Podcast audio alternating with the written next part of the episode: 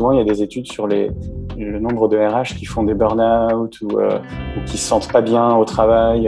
Je mettrais ma main à couper que dans beaucoup de situations, c'est juste parce qu'on leur demande de faire des choses ou parce qu'ils constatent des choses dont ils sont responsables et qui sont, et ce sont des situations qui ne sont pas en phase avec les valeurs de ceux ou cette R H.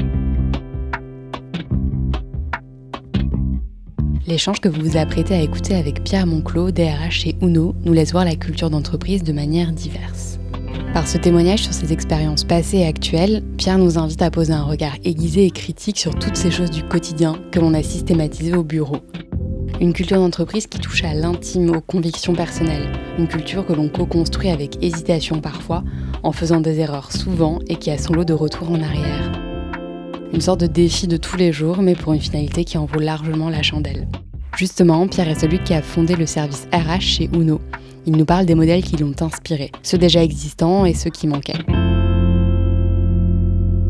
En fait, le seul constat qu'on s'est fait, c'était de se dire que les R H traditionnels, ça, ce qu'on mettait derrière traditionnel, ça allait être trop en décalage avec notre culture à nous, donc les deux fondateurs et moi, Yannick Petit, Jérémy Sixique et moi qui venais d'arriver chez Yuno, probablement avec la culture des gens qu'on allait recruter dans l'équipe. Et donc, on les cherchait plutôt dans le, les modèles dans le paysage start-up français, mais en, c'était en deux mille quinze. Elles étaient encore rares, les start-up médiatisées en tout cas en tant que telles en France, et elles communiquaient assez peu sur ces sujets R H. Moi, je suis plus allé à la rencontre de R H qui étaient dans des structures comme les nôtres pour euh, justement savoir quels étaient leurs modèles d'inspiration. Et neuf fois sur dix, ça me disait bah moi aussi en fait je cherche parce que on est on n'est pas beaucoup encore sur ce sujet-là. Moi j'ai même monté un club R H à l'époque et j'en ai rejoint deux autres et les trois ils sont encore super actifs aujourd'hui. Ceux que j'ai rejoints, on est des centaines dessus et toutes les semaines il y a un nombre de messages absolument incroyable.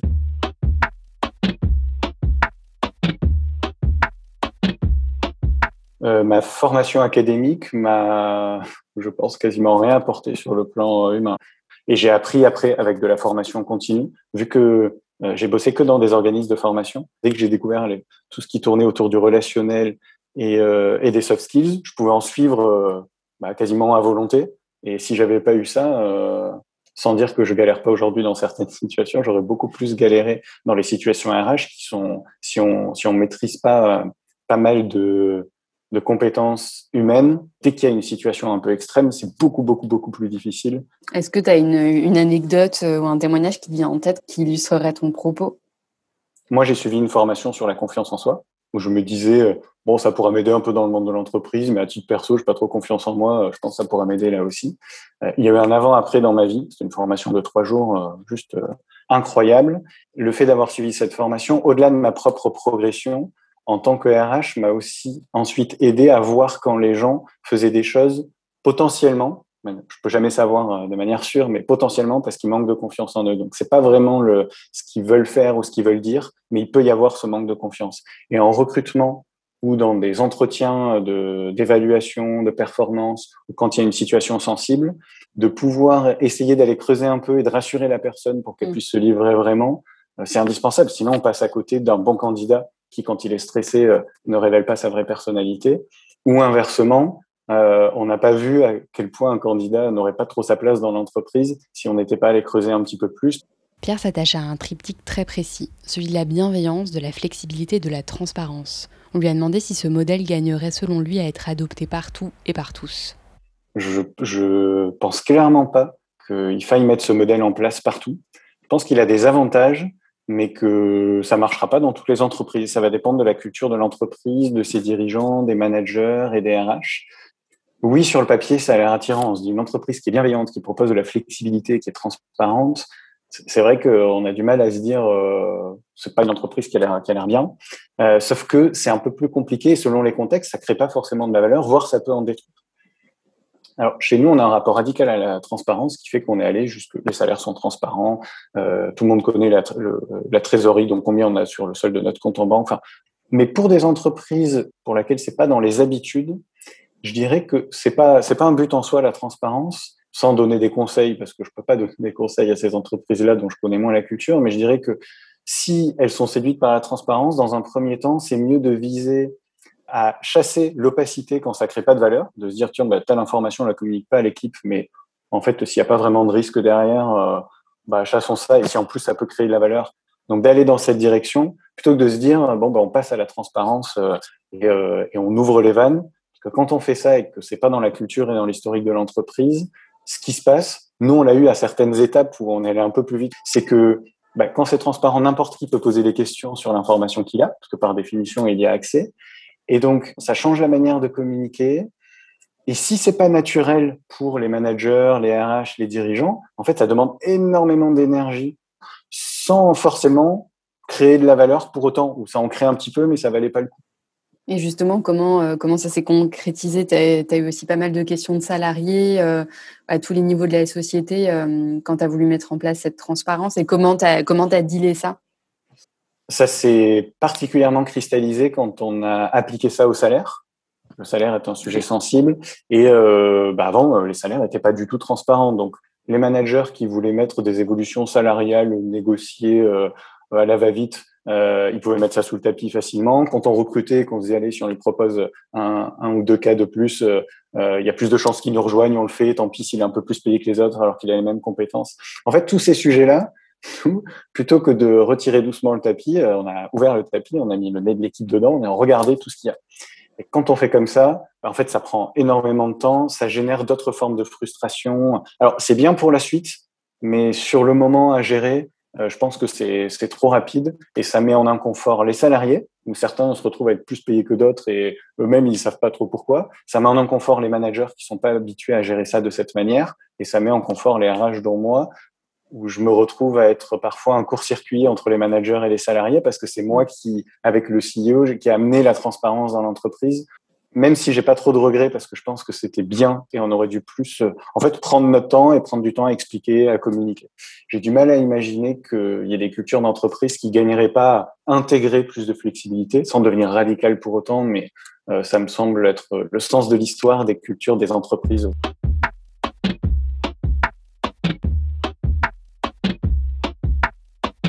Mais si on reprend un peu la même logique que pour la transparence, une entreprise dont c'est pas la culture à la base, autant qu'elle commence par réfléchir à se débarrasser de rigidités qui ne créent pas de valeur et qui pourraient en créer si, si, si tel sujet devient flexible, plutôt que de se dire allez maintenant euh, c'est à la mode d'être euh, très flexible, donc euh, on passe au congé illimité, il euh, n'y a plus d'horaire de travail, tout le monde peut télétravailler quand il veut, euh, et même d'ailleurs en le disant comme ça, je pense que ça s'entend. Euh, Ce serait un peu trop hâtif et maladroit, mais je le dis parce que, en fait, c'est pas si évident que ça, et surtout quand on est jeune R H.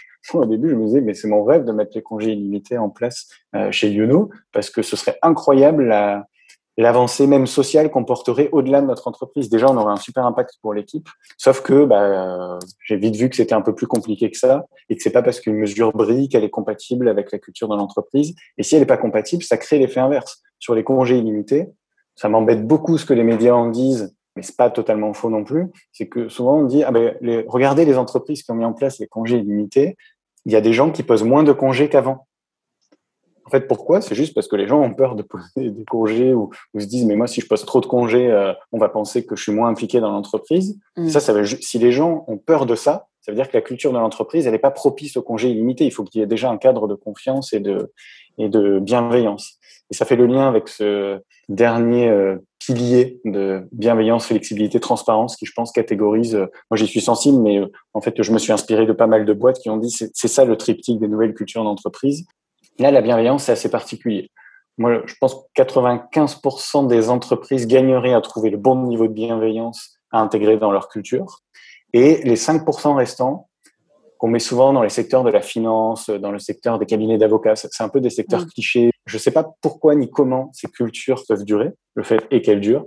Je n'ai pas compris l'intérêt d'aller travailler dans ces entreprises. Je, j'ai, j'ai du mal à imaginer que la bienveillance puisse plus faire partie d'une culture d'entreprise aujourd'hui.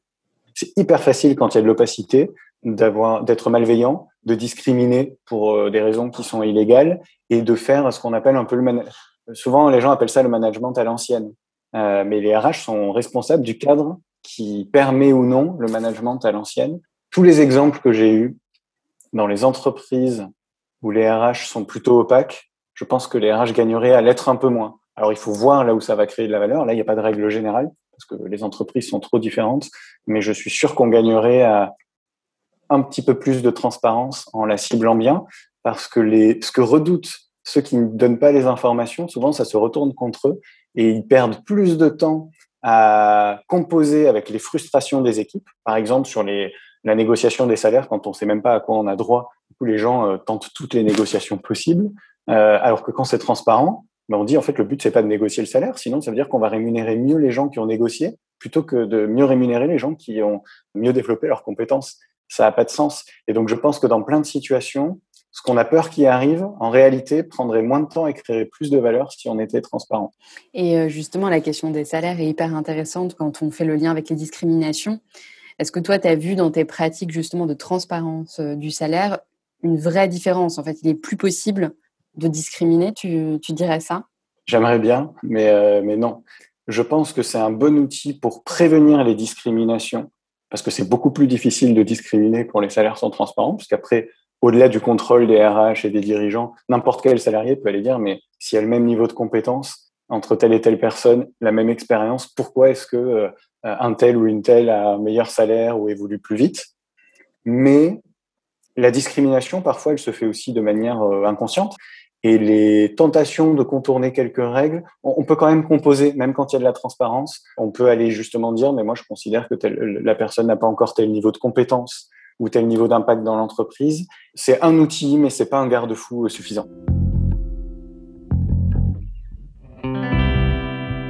Et justement, est-ce que ce triptyque, euh, t'as déjà joué des tours ? Oui, ça m'a joué des tours. Déjà, il faut assumer. De, de dire, ça veut dire qu'on fait confiance par défaut aux équipes. Là où on attend que les gens fassent leurs preuves pour leur donner des choses, nous, c'est l'inverse. La première situation à laquelle on fait face, c'est quand ça se heurte à des résistances fortes. Alors là, les, les anecdotes que j'ai, elles sont clichés, mais elles sont vraies. C'est quand on a mis en place, et on prend la flexibilité, le flex-office. On s'est dit, il faut arrêter d'attribuer des bureaux fixes aux personnes. Sinon, c'est les gens qui ont le plus de responsabilités ou plus d'ancienneté qui ont les meilleures places dans les open space et euh, elles côtoient pas les personnes qui viennent d'arriver. Quand on a fait ça, j'ai eu des résistances, dont une personne qui m'a dit « Ah ouais, mais moi, tous les matins, ça veut dire qu'il faut que je rebranche mon ordinateur à l'écran, que je ressorte euh, mes affaires euh, et euh, que je réinstalle mon pot à crayon. » Et je me suis dit, bah, c'est quand même gonflé. Enfin, le poids, c'est bon, ça prend quelques minutes, mais la cause, c'est pour qu'il y ait un meilleur relationnel dans les, dans les équipes. C'est quelque chose qui est beaucoup plus important. Je l'ai pas réalisé au moment où elle me l'a dit, mais après, on a vu qu'il y avait de toute manière, un, enfin, il y avait déjà un problème culturel d'adéquation entre la culture de la personne et la culture de l'entreprise. Et quand on est radical sur des mesures, ça crée ces situations qu'on va appeler la situation du pot à crayon, où les personnes, on se retrouve dans des conversations qui peuvent paraître ridicules, mais elle n'était pas ridicule. Elle, c'était important d'avoir son bureau, son espace. Si c'est juste le pot à crayon, bah, les gens s'adaptent ou l'entreprise peut s'adapter. Mais quand ça se répète, et typiquement sur la transparence des salaires, là, il y a des managers qui sont venus me voir en me disant oh, « mais euh, ça, ça va être difficile à gérer bah, », je pense que ça montre une différence de culture et ça crée des conversations qui sont importantes, soit pour qu'on s'adapte, soit pour qu'on finisse par réaliser qu'en fait, il y a un, un problème un peu plus important avec la personne. Et le deuxième type de situation que ça crée, c'est que ça met la barre euh, assez haute, côté exigeante. Euh, moi, j'ai pas eu d'expérience avant. Je me retrouve D R H à apprendre sur le tas, parce que je suis pas satisfait de ma formation initiale sur ce sujet. Quand on est très flexible et très transparent, s'arranger avec la vérité ou à sa manière dans son coin quand on veut aller vite et qu'on se dit « bon là, c'est pas là-dessus qu'il faut que je passe du temps ben, », c'est pas possible parce que le, le but, c'est que l'équipe elle a un pouvoir d'autorégulation et de questionnement extrêmement fort. Et ça, c'est très challengeant. Moi, je considère que c'est, le, c'est un bon prix à payer parce que c'est comme ça qu'on fait avancer les choses. En fait, plein de fois, je me dis « là, c'est vrai que ça aurait été un peu plus confortable si on avait été moins flexible ou moins transparent ». Et puis, bon, au bout de dix ou vingt secondes, je me dis, non, non, mais ça vaut quand même le coup. Allez, on met l'énergie qu'il faut. Il faut être prêt à ça. Si on n'est pas prêt à ça, il euh, faut y aller plus doucement. Moi, je suis content d'avoir choisi la manière radicale parce que ça nous a fait avancer plus vite. Mais il y a plein de fois, euh, bah, c'était difficile et j'ai fait des erreurs et tout le monde a vu ses erreurs. Il faut assumer pas mal de choses, même quand on n'est pas sûr de soi, pour favoriser le collectif et les valeurs de la boîte. Et euh, ça, c'est dur.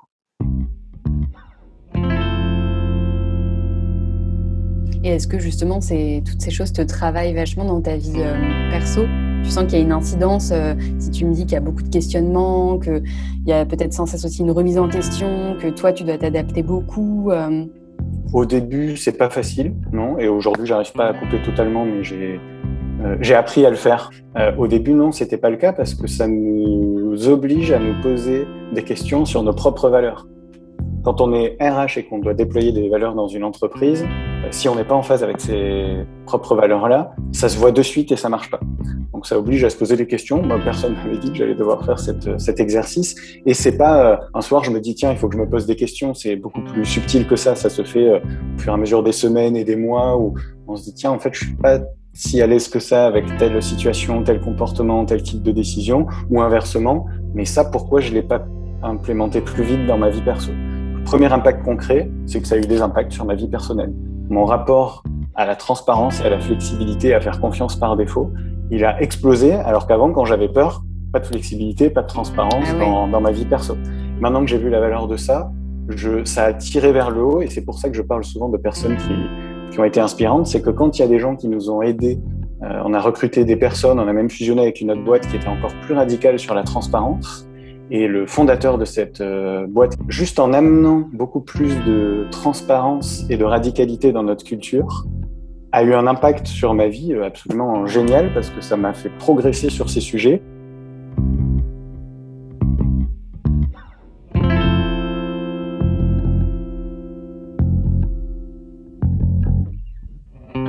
Alors, je demande souvent des feedbacks à l'équipe et de voir l'impact que ça a sur leur épanouissement pro, parfois même sur leur vie perso. C'est assez réjouissant parce qu'on se dit, bah, on, on joue aussi euh, le rôle d'une entreprise qui est d'accompagner les gens et de leur, de leur amener des choses, pas juste un salaire à la fin du mois et une expérience euh, sympa. Ça me permet d'avoir des vraies discussions et des vrais débats quand je vois qu'il y a des personnes qui ne sont pas en phase avec nos valeurs et avec les miennes. Plutôt que de dire euh, « t'as tort, j'ai raison », c'est euh, les deux peuvent avoir raison. Par contre, dans telle culture, qu'est-ce qui va le mieux fonctionner ? Donc, ça, ça objective un, un peu plus les débats. Je trouve que c'est beaucoup mieux d'être D R H dans une entreprise où on peut avoir des discussions comme ça. Et quand on a eu des crises, bah, ça nous a beaucoup aidés. Moi, je considère que les personnes qui ne sont pas à l'aise avec la transparence forte et la flexibilité forte, elles n'ont pas leur place chez Yuno. Pas que c'est pas bien, mais euh, euh, il faut qu'elles trouvent des entreprises qui soient en phase avec ça. Et on a eu des gens qui ont voulu jouer avec ça, qui ont voulu contourner la bienveillance, qui ont voulu ramener de l'opacité.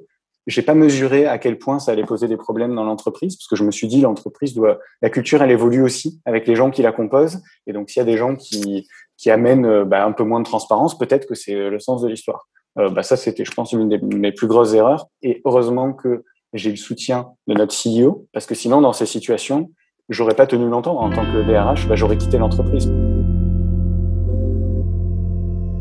Alors, on a eu plein de managers chez Yuno, donc je vais dire un ou une manager, on va dire un, un manager, qui a testé notre culture d'entreprise, a, a joué le jeu et euh, a eu du mal à atteindre ses objectifs et à, à fidéliser son équipe. Son choix, euh, à un moment, a été de revenir à ses fondamentaux, à sa propre culture, qui était... Bah, ce que j'appelle le management à l'ancienne, donc quelque chose de plus opaque, de plus rigide, et où on, on va...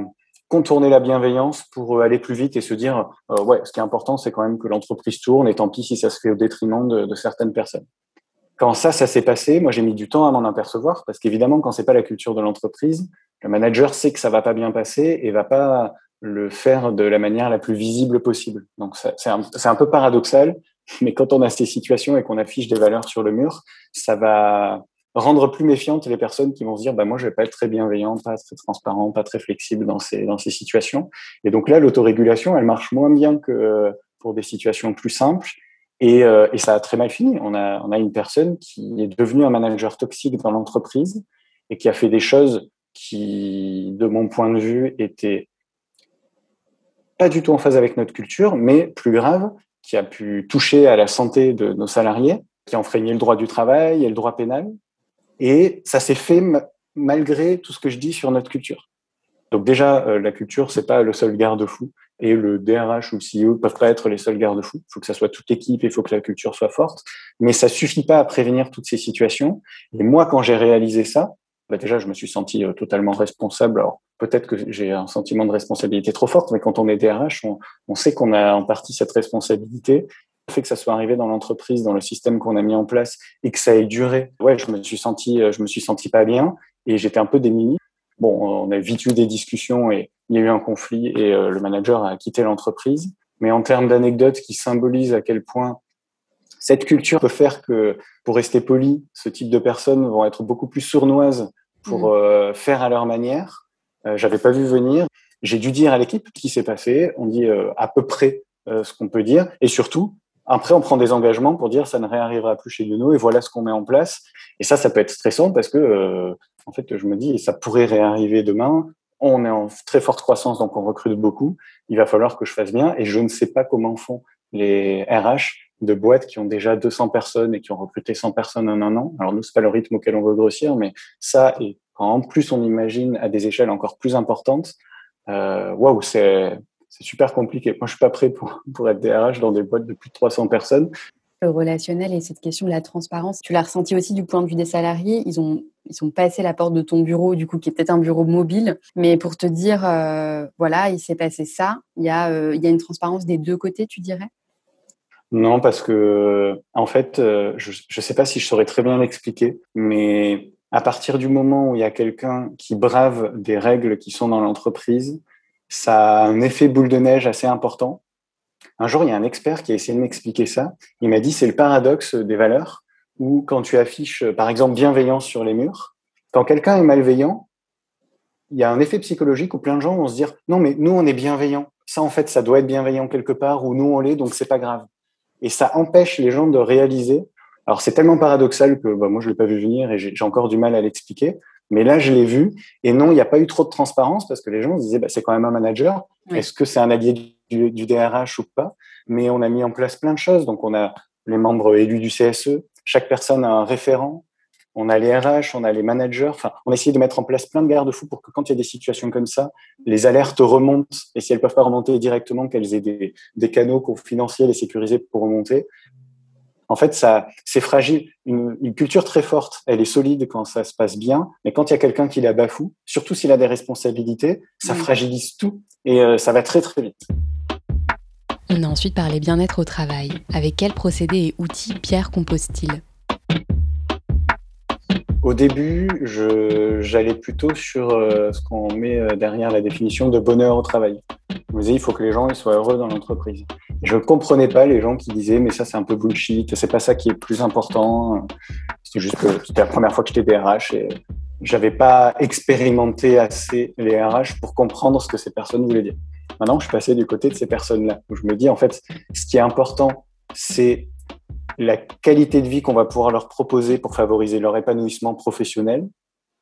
Et ensuite, s'ils sont heureux au travail, très bien, mais ce sera une conséquence. Et donc, il ne faut pas travailler sur la conséquence, il faut travailler déjà sur ce qu'on leur propose comme cadre.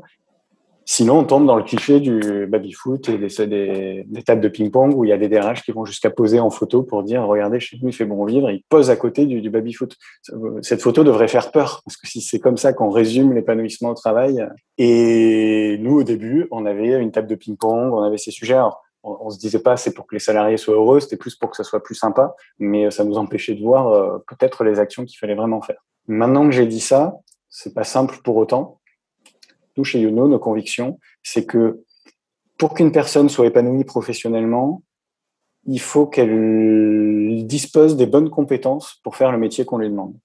Enfin, si là-dessus, on n'agit pas assez, on peut faire tout ce qu'on veut derrière, la personne, elle n'atteindra pas ses résultats, elle ne sera pas à l'aise dans son travail et, elle, et donc elle ne sera pas épanouie professionnellement. Mmh. Ça peut paraître euh, évident, mais euh, bah, pour moi, au début, ça ne l'était pas. Je pensais qu'il y avait d'autres choses qui, qui auraient plus d'impact.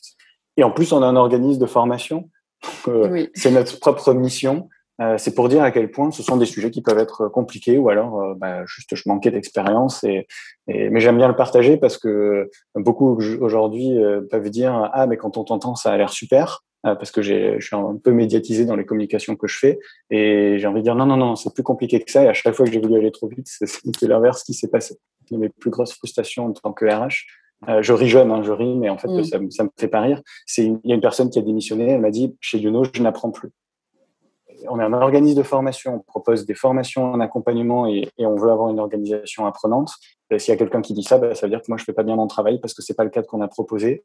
Et Yannick, ma, le C T O, m'a toujours dit, c'est l'une des missions, c'est d'être sûr que les gens ils apprennent énormément parce qu'en plus, à la vitesse à laquelle on va, sinon, on n'y arrivera pas. Ça t'a profondément marqué quand cette personne t'a dit ça? Ah bah oui, parce qu'en plus, on s'est dit, mais c'est l'un de nos meilleurs éléments qui part pour quelque chose qu'il ne nous a pas dit avant. C'est au moment de la démission qu'il nous dit « j'apprends plus », alors que nous, c'était notre volonté. Bah, la question qu'il posait, c'est est-ce que c'est suivi des actes ? Parce que moi, factuellement, là, j'apprends plus. Et alors, je pense qu'on n'est pas encore parfait là-dessus, il nous reste du travail, c'est pour ça que c'est encore l'un des chantiers cette année, mais on a mis beaucoup, beaucoup d'énergie ces deux dernières années, notamment l'an dernier, pour limiter au maximum le fait que ça arrive. Je pense que ce sera toujours susceptible d'arriver, mais il faut qu'on il faut qu'on n'ait pas de regrets. Quand ça arrive, on se dit « Ah ben nous, écoute, on a tout fait, on t'a proposé le cadre le plus fort possible pour qu'en plus tu sois épanoui. »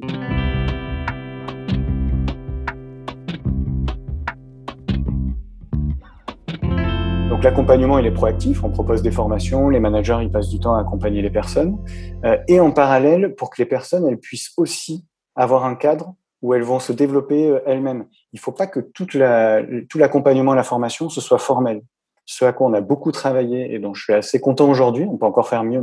C'est leur, on appelle ça souvent l'organisation apprenante, mais pour parler plus concrètement, c'est tout ce qu'on met à disposition de l'équipe pour que chacun puisse se dire, moi, si je veux développer des connaissances ou des compétences là-dessus, j'ai ce qu'il me faut.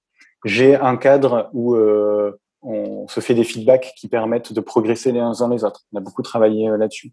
J'ai, tous les six mois, je peux faire des, je peux demander des revues trois cent soixante à mes collègues, qui est quelque chose de facultatif, juste pour qu'ils m'aident à identifier mes points forts et qu'ils me disent là où est-ce que je devrais travailler pour progresser dans mon métier. Okay. Euh, j'ai une culture de l'écrit et de la transparence où, en fait, peu importe ce qui se passe dans l'entreprise, je peux lire tous les comptes rendus, je peux poser toutes les questions que je veux et de leur proposer ce cadre pour qu'ils puissent le faire eux-mêmes. C'est plus compliqué, mais c'est souvent ce qu'on oublie quand on a une approche un peu trop descendante de « nous, on sait comment accompagner, on sait quelle formation proposer ». Et le fait d'avoir les deux, ben, je pense que c'est la première réponse à l'épanouissement professionnel des gens. Ouais, j'allais te demander si tu observais un vrai mieux sur tes équipes, mais tu as répondu à la question. Oui, même si c'est toujours très dur d'avoir, de savoir vraiment, euh, mmh. on peut mesurer avec tous les sondages qu'on veut, euh, bah déjà on voit toujours qu'il y a des choses qui ne se passent pas comme prévu, et on voit les effets contre-productifs. Je vais prendre un exemple très concret de la flexibilité. On gère les horaires de travail qu'on veut chez eux. Il n'y a pas d'heure de fin de journée. Si les gens partent à quinze heures trente, ils n'ont pas à se justifier. Ce qu'on leur demande, c'est de bien faire leur travail et, et de prévenir s'ils partent plus tôt parce qu'on aurait pu essayer de les contacter ou les joindre. De, de travailler d'où ils veulent avec le télétravail, d'avoir plus de congés que ce que proposent les, les congés légaux. Quand on fait ça, normalement, les personnes, elles ont un meilleur équilibre parce qu'elles peuvent composer avec leur vie personnelle, pas juste une vie de famille, parce que souvent on me dit ah, c'est mieux pour les parents. Je dis, oui, mais ceux qui ont des loisirs ouais. ou d'autres contraintes, ou euh, on doit proposer un cadre propice à tout le monde. Et il y en a qui tombent dans le piège de c'est tellement flexible que quand je suis un peu passionné ou, que, quand, ou quand je veux faire bien, cette flexibilité me permet de travailler beaucoup plus que si l'entreprise, par exemple, euh, fermait, à, fermait mmh. ses portes à vingt heures. Ou... Là, vu que les gens ils travaillent de chez eux et en ligne, Euh, bah, j'ai pas, je peux pas fermer le, la porte de l'entreprise. Et donc, si je pense que ça favorise clairement l'épanouissement des gens, je pense qu'aussi ça nécessite des mesures un peu plus poussées pour s'assurer que les gens tombent pas dans un déséquilibre du fait même de cette flexibilité. Euh, j'ai l'impression que ça s'arrête jamais en fait. Peu importe ce qu'on oui, a en place, c'est toujours, euh, il y a toujours la boucle sera-t-elle qui... bouclée? Exactement. Merci à Pierre pour son temps et son franc-parler. Vous pouvez nous écrire sur LinkedIn, Facebook, Instagram, Apple Podcasts ainsi que toutes les autres plateformes d'écoute. Partagez avec nous votre ressenti sur cet épisode et dites-nous qui vous souhaiteriez entendre dans les prochains. À bientôt.